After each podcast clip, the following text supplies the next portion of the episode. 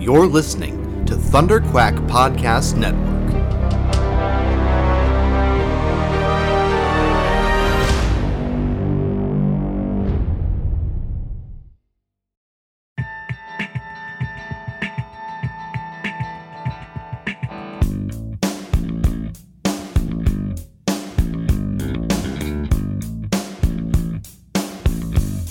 You're listening to the Pullbox Podcast, the international graphic novel book club. Here are your hosts, Curtis Finley and Michael Cohen. Hello and welcome back to the Pullbox Podcast. Uh, this is our 44th episode. I am one of your hosts, Michael Cohen. And I am your other host, Curtis Findley. And uh, this month we are going to talk about Darwyn Cooke. this this week. Well, yeah, I guess this whole month we're talking. The whole about month we're talking about Darwyn Cooke. Yeah, Yeah, we just di- decided to dedicate the whole month to him because he recently passed on and um, Yeah. at a young age of cancer. yeah, Um, and you know what a loss for the comic book world because he wasn't actually around for that long in Yeah. uh, doing stuff. But w- while he was there, man, he had an incredibly great body of work. So we've previously talked about New Frontier. yep, And then this this week, we're going to discuss um, Darwyn Cooke's adaptation of Parker. And uh, Parker is a series of books from the '60s by a guy named Richard Stark, whose real name uh, is actually Donald Westlake. Um, he, and uh, he that guy passed away in, in 2008. And Darwyn Cooke, being a big fan of the Parker series, decided to um, draw graphic novel adaptations of these books. So um, there are four books in this series, and then IDW has also published the the original prose versions with new Darwyn Cooke illustrations. Okay, so there's cool. plenty of Darwyn Cooke stuff Cool. out there with Parker. Um, so we're going to talk about the first book, which is called Mm-hmm. The Hunter, and this is our introduce, introduction to Parker, um, the world he lives in, and who he is and what he does. Um, The basic premise of the book is that um, this is New York City in 1962, and this guy Parker apparently i guess comes back from the dead or he Mm-hmm. wasn't dead in the first place but he resurfaces and um, and he's angry he's got a Yeah. he's got a, a grudge against a whole bunch of people who tried to kill him back in the past and they all thought he was dead so um, parker is a professional um, bank thief yeah, or I guess they call him a payroll thief because he doesn't rob banks. He robs um, when when the when payroll's on the move. He like takes care of those uh, Yeah. caravans or whatever, and and makes off with a bunch of money. And um, through a series of flashbacks throughout the throughout the uh, book. Um, we find out that he, he was in a deal that went south. Someone tried to double cross him, and um, he got he got shot and his house was set on fire or the house he was in was set on fire so Yeah. they thought he was dead and this deals with him coming back and doing a lot of detective work to find out where the people are that he was associated with before so he can take them out take them all out um, it's it's a beautiful book the Yeah. presentation is just fantastic um, and Darwyn Cooke always has this kind of retro feel in his drawings. Yeah. So to take a book that was contemporary when it was written, but now it's retro yes, and giving it a retro style, it's Yeah. it's like it's great. It's perfect. Yeah. Um, he adapts the the style. He adapts the mood. Um, I, I, am going to say really well, but I haven't actually read the original Yeah, prose yeah. novel, so I can't say. Um, but I this is just fantastic. There are a lot of things in here that he uh, little storytelling devices that he does that um, that are signature him, and then um, adds on top of it. It, um, yeah. Did you have you heard of these before? I brought this up. No, it, I'd never heard of it before. Um, but I mean, like you, you get the sense uh, that that the character is very much, uh, uh, like like sort of that iconic. He's he's kind of um, the the 1960s equivalent to like Sam Spade, Right. which is like the 1930s and 40s. Uh, that Humphrey Bogart famously p- played. Yeah, in, but in Sam Spade was a but- hero. This Yeah, guy's kind of the our anti-hero. well, okay, so Sam Spade, Sam Spade in in uh, the movies is played off as a hero, and retrospectively we look at it and it looks and he appears to be heroic, but to the audience at the time, he was actually very much a character like this because Okay. Humphrey Bogart was not a leading man until he started playing Sam Spade. Oh, okay. Um, the character of Sam Spade was actually like like sort of kind of like a gray area because he's a private detective, right? Yeah. Nowadays we look at private detectives with this sort of um, uh, it is a heroic like there's a very romantic aspect to it because Yeah. we're removed from that time but in that time private detectives were considered sort of scummy right Right, yeah, so yeah. um the, the- and actually in one of the other books that we're going to talk about this month that that is actually kind of there as well Right. so um but yeah like so so the character as especially like cast as Humphrey Bogart, who up until that point had played villains. Um, it, it was very much the same sort of idea. Interesting. Yeah. So uh, yeah, but but the, yeah, so this guy like he's he is our protagonist, but he is not the good guy. Um, because this is a world where there are no good guys. This is very much Yes. like a like a Breaking Bad sort of situation where like you just really have a bunch of characters who like none of them are redeemable. No. Or Mad Men. Actually, Mad Men's probably a really great. Uh, uh, because of the time yeah, frame, yeah. yeah, because they're like the same sort of.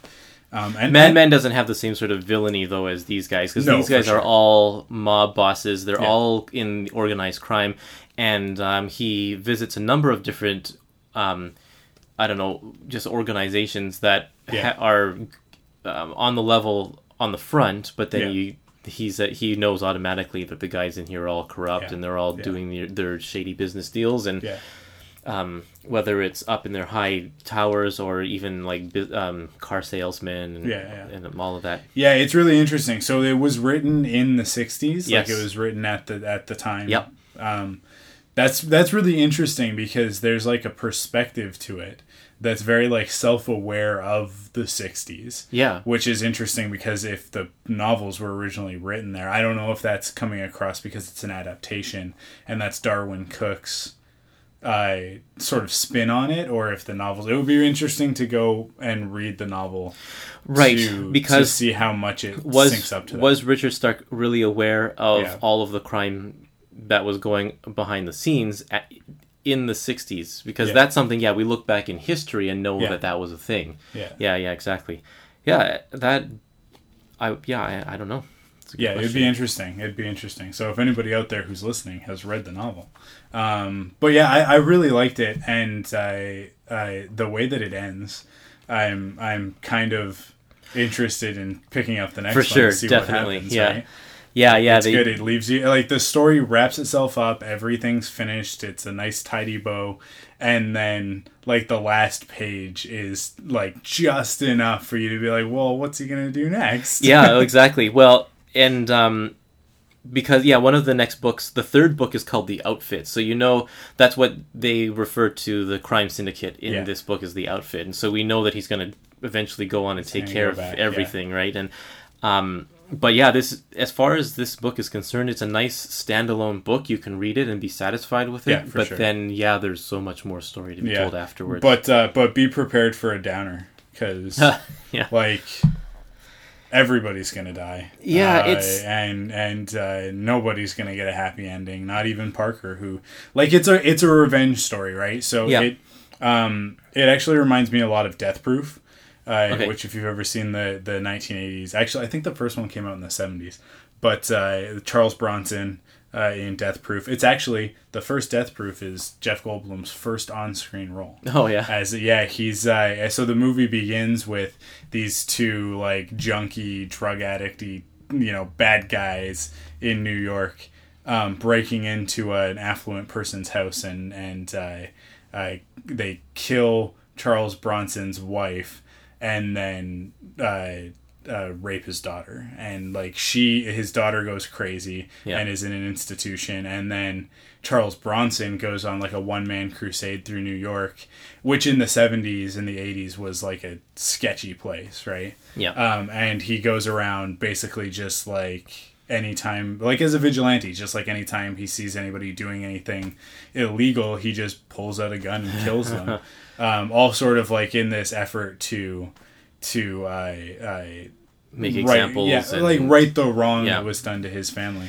So it's very similar, except that Charles Bronson was an architect at the beginning of that, Oh yeah. and then and then becomes a vigilante through a series of events. Sounds more similar to this. Parker seems more similar to Road to Perdition in that sense. Then, Okay, yeah, there's there's still a crime Yeah, for sure. uh, ties at the beginning, and Yeah. it's that's a revenge story as well.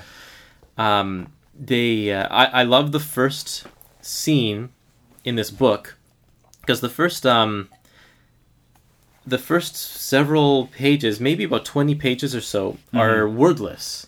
And um, I mean, the, the very opening um, opening panel has some words. It says, "When a fresh faced guy in a Chevy offers him a list, lift, Parker told him to go to hell." Um, and then it goes takes us through twenty pages of um, Parker wandering through the streets of New York, through the subway, Yeah. through the, the diners, and and we learn so much of his character through his actions here. Um, just that he doesn't he doesn't care about things. He um, no, he's not a likable guy. he's not a likable guy, but he's also just a f- um, a presence that Yeah. people notice. Everywhere he goes, people are turning their heads and kind of are shocked to see him because he's just he's just Parker, I guess, or Yeah. something like that.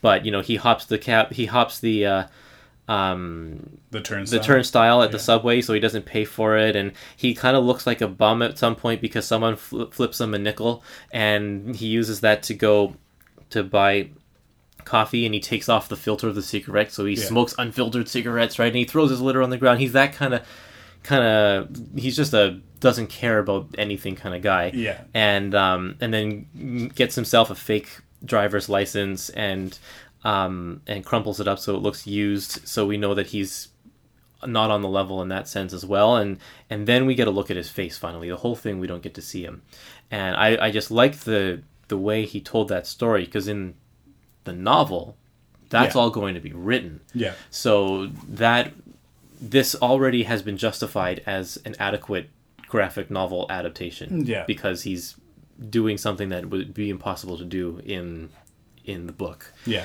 For Um, sure. So and then and then they start talking and we get to find out a little bit more about his actual the way he thinks and the way he talks and, Yeah. and that kind of thing. So I, I it's just it hooked me right at the beginning because of that. Um, that and Darwyn Cooke's incredible art, which is all um, like I guess gray marker. Yeah, it's like a it's it's monochromatic. It's not it's not black and white because the there is like a color tone to it. It is like sort of a, a bluish gray.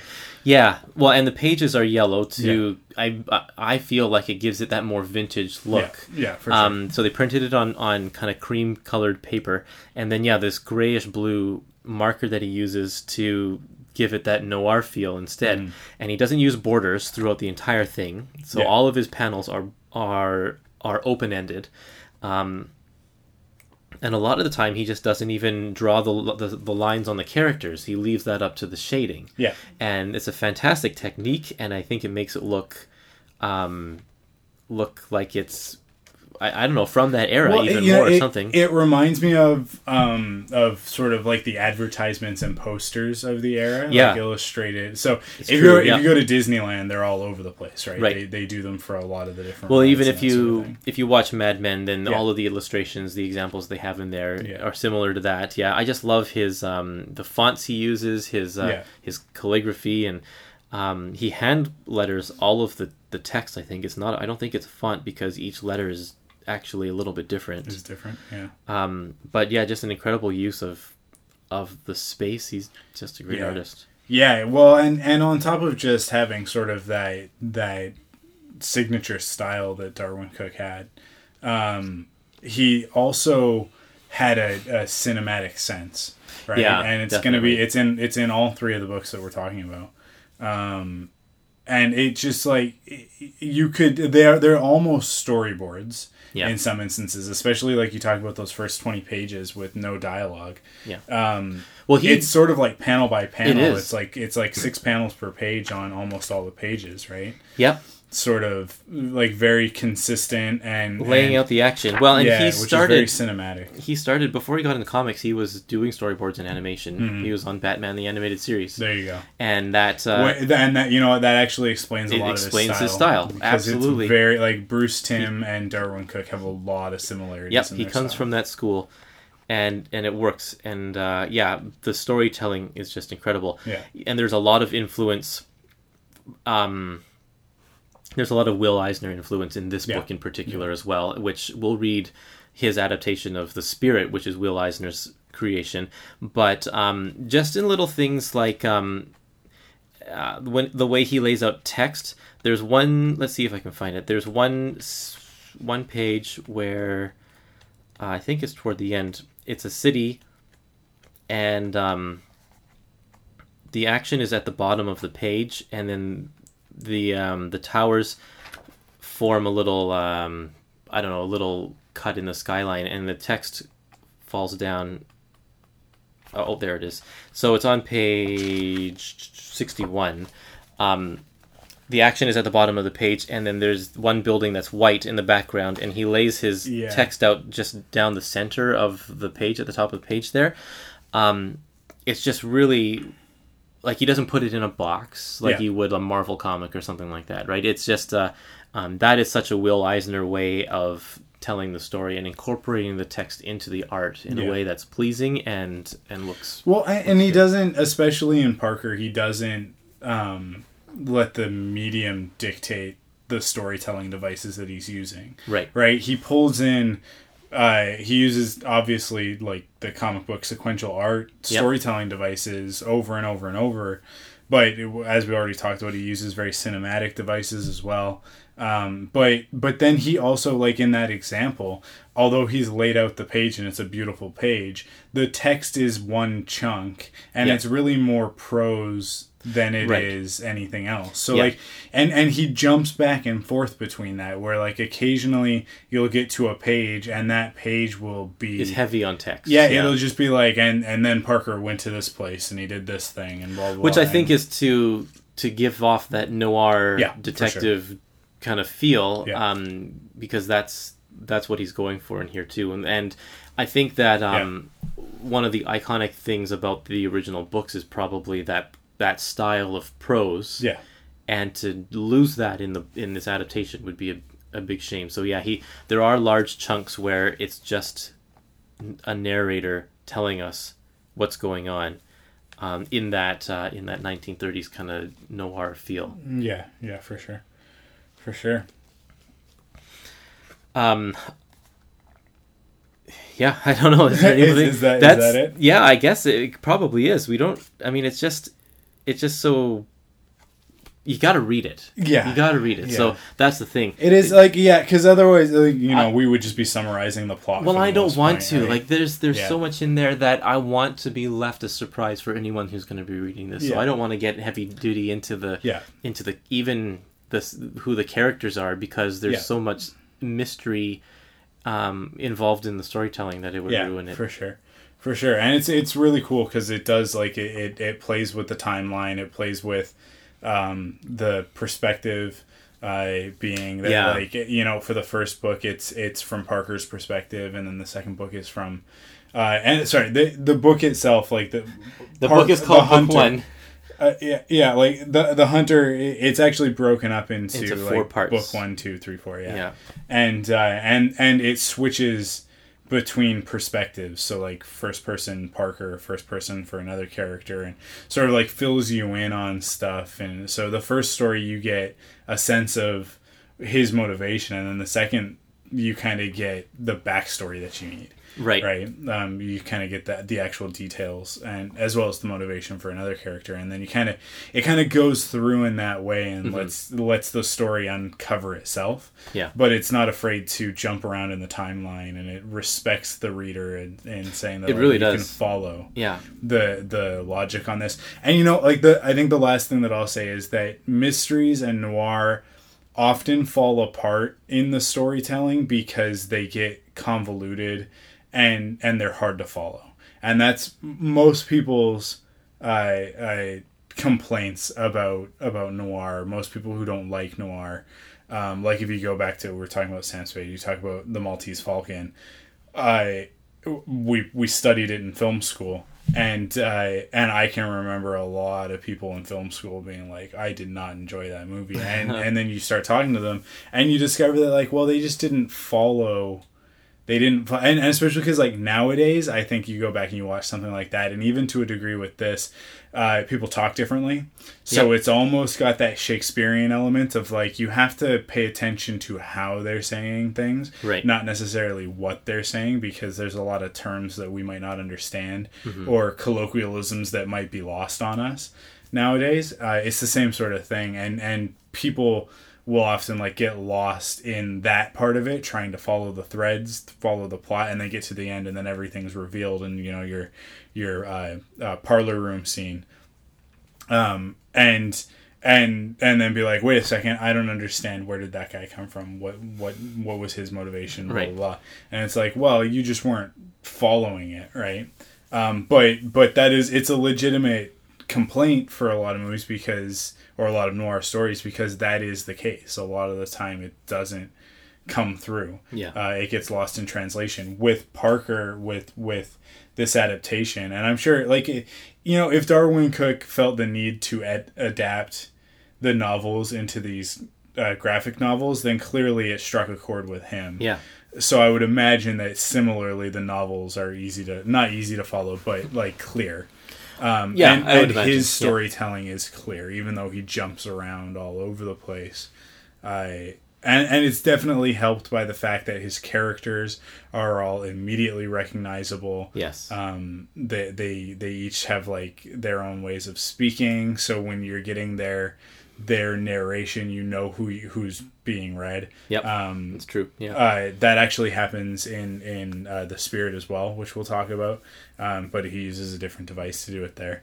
Um, it, it, he he just he know he understands he understands that like a mystery and and uh, a noir story. Not that there's much mystery to it, but there is like there's an intrigue aspect to it. It's a kind of a there's kind of a suspense thriller um, element to the story, and he knows that you know in order to follow that, everything has to be really clear yeah. right? If you're going to jump around in the timeline, then Parker, because he is a very um, he actually the way that he draws Parker is really the way that he draws Bruce Wayne and the way that he draws the Yeah, spirit and the way that he draws uh, characters in in the Superman book that, that we're going to talk about. Like, it, it is his like leading man style. It is right? true. Well, and he, um, I find that Parker actually acts like Batman quite a bit. He does, in yeah. this movie, even like just using his hands as Yeah. weapons instead of guns or whatever. Mm-hmm.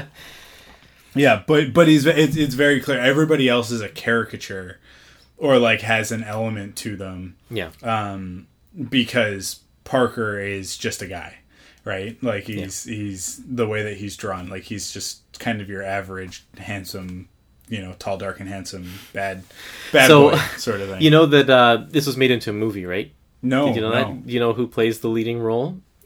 no, It's Jason Statham. really, Yeah. Huh. So I mean, like I can see that, but at the same for sure time, because it has that kind of action and Yeah. like he's that's a, a, a type of role that I think Jason Statham plays a lot. Um, Yeah. But he doesn't have that same 1960s. I'm sure it's I'm sure it's contemporary. I don't. It's Yeah, probably yeah. not made. It probably doesn't take place in the 60s. But yeah, it doesn't have that same look. And Jennifer Hmm. Lopez is the leading woman in that.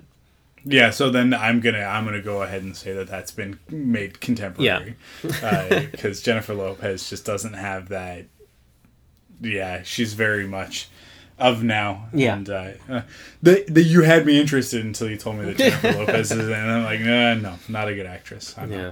But uh, yeah, that's interesting. That's interesting. People don't like, uh, you know, I mean, like I love period. I think you love period. I totally well love. Yep. um and and definitely like like the 1940s are are are probably my my go-to like the 30s and 40s is Yeah. my favorite period for storytelling um even if it's I like I consider Star Wars to be period as well and period of the 1940s because it is sci-fi from the 1940s, a sci-fi fantasy space opera from the 1940s perspective. Um, but but a lot of people, I think, they're just so put off by by period. Yeah. You know, like it just like and so adaptations get done, and uh, either the period element is like the front and center, like it is with Road to Perdition, where it's like that's more it's more about the fact that it's a period movie than it is about the storytelling Right. um, or or like Catch Me If You Can, or like there's a lot of movies, especially like a lot of Spielberg stuff that that if it's period, it's very much about the period and not you know about like oh look at the cars, look at the buildings, look at the fashion, Right. that sort of thing, and the story gets lost, and I think that's what puts people off a lot. The one of the things with Darwyn Cooke is that like he pulls off period he makes it a character, but it's not overpowering. It's the setting and it and it sets the tone. Yeah. But the characters in the story are what follow through, right? So um so yeah, I, I can imagine how like that movie probably went through a lot of development hell and uh, and was pitched as one thing and became all and like you know and then they attached Jason Statham to it and then it morphed into this completely different type of movie Right. Where it's probably all like fast cars and yeah. Yeah, yeah. Yeah. Um, yeah it was just another transporter movie. Yeah, exactly. yeah. Cool. Well i yeah i really enjoyed it. I i really really liked it. Um not that i was expecting anything else Right. um It's Darwyn Cooke after all. it's darwyn cooke and it's noir so um but it, you know it was really cool because it was very different from the other two books Mm-hmm. that that we read which have very different tones actually all three books have very different tones Yeah, it's nice to see that. Um, you know, it's always good to see creators doing different things. Like they're Yeah. not all um, pigeonholed into one one style or one particular genre or anything like that. yeah for sure cool well i think that wraps it up for this one Sure. so uh what are we, what are we reading next month Um, let's see. What are you reading next month? Well, I I'm gonna pull. This is Oh, one that's been Sorry, let's Sorry. but let's um. I just want to say that we're we decided that we're going to continue Darwyn Cooke for one more episode. Yes. that's what we're going to do next month. Yeah. because um, my cousin told me that we should really read Darwyn Cooke's final work before he passed, uh, called Twilight Children. Okay. it's a four issue miniseries from Vertigo, and so written by Gilbert Hernandez and drawn by Darwyn Cooke. okay. So we're going to check that one out. Cool. Well, that'll be a really great great way to cap off. Yeah. Uh, it'll be a full month then. It'll be four episodes, so a full month of Darwyn Cooke. Yeah. Uh, cool. Um, well, I'm I'm looking forward to that. Uh, I am pulling a book that has been on the top of my uh, pull list for I don't know like I think I probably brought it up to you like about a year and a half maybe maybe even longer. Well, whenever World Jurassic World was coming out. yeah right? um well when that hype started for me Yeah. um and that's uh Maybe it was right after Xenozoic. Yeah, it probably right after Xenozoic. Yeah, uh, and it's Jurassic Park Classic, Yeah. Volume One. So this is the, I think this might be a first for us. Uh, the Topps published Jurassic Park series. It is a movie tie-in. It's an adaptation of the film. Yeah. Um, but it does actually pull in a few elements from the novel, Yeah. uh, which I which I read uh, about a year and a half ago Okay. and so like it's still still fairly fresh in my mind. So I'm I'm excited to to jump back into that. It's something that I read as a kid, um, but And the trade again- was um, the rights to those comics were bought Yeah. by IDW. Yes. So IDW released the Yeah. trade. yeah Um, and it's actually got an all star creative team. Walt Simonson does the adaptation with Gil Kane on pencils Mm-hmm. Yeah. and George Perez on inks. it is yeah it's actually it's surprisingly great. Yeah. like that's one of the things about it that that that I'm excited to to jump back in. Um, uh, I maybe I will have to wait and see with the writing because I haven't read it in a long time, and I was obviously a kid when I first did. But the art is like especially when you take into context like the time period that it's from it's some of the best art from that time period i Yeah. think so so yeah that's my poll what's yours Um, I'm picking a book. Um, it's a French Canadian book called Paul Up North, and it's by a guy named Michael Rabagliati. And um, it's actually a se- part of a series um, about this guy named Paul. And we just get snippets of his life in every um, in every book. So they're not published in any particular order. Like Cool. um, sometimes he's a kid, sometimes he's an adult. So in this one in particular, he looks like he's I think a teenager, um, and living in and he goes up to Montreal um, for a vacation or something like that. So we get to read a little bit of this. It's also a period piece. I think the period is the 70s. Oh, yeah, 1975, 1976. Cool. He goes to the Summer Olympics in Montreal. And it's just kind of a slice of life book. And Cool. it's uh, I'm a big fan of this series. And this is the most recent one that came out um, a few months ago. Cool. Awesome. Well, looks good. Yeah. Uh, so we got another we got another good good month in store, Yeah. and uh, and actually it was some some surprises in the next month or Mm-hmm. so as well. So awesome. Uh, well, that does it for this one. So Yeah. thanks. Keep reading comics.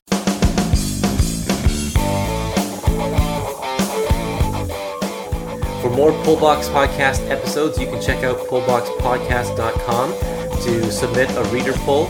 Uh, you can email thepullboxpodcast at gmail.com. You can also find us at Twitter and on Instagram at pullboxpodcast. And you can follow me, Curtis, on Instagram at Curtis Findley. And you can follow me on Twitter and Instagram at Arkwulf, A R K W U L F. You can you can also find all of our other great podcasts over at thunderquack.com, and uh, uh, that's the home of the Thunderquack Podcast Network, of which we are proudly a part. And uh, and if you want to help support all of our podcasts at Thunderquack, you can do that by heading to patreon.com/slash thunderquack and uh, and and you can you can pledge your support over there. Every dollar helps, but uh, if you're a pullbox fan and supporter, then you'd definitely be interested in the twenty dollar level, which allows you to get all three episodes of the Pullbox podcast, all three of our books, as one lo- super long episode. Uh, right at the beginning of the month, as opposed to having to wait for the individual episodes to be released. So you can find all that at patreon.com slash thunderquack and all of our other podcasts at thunderquack.com.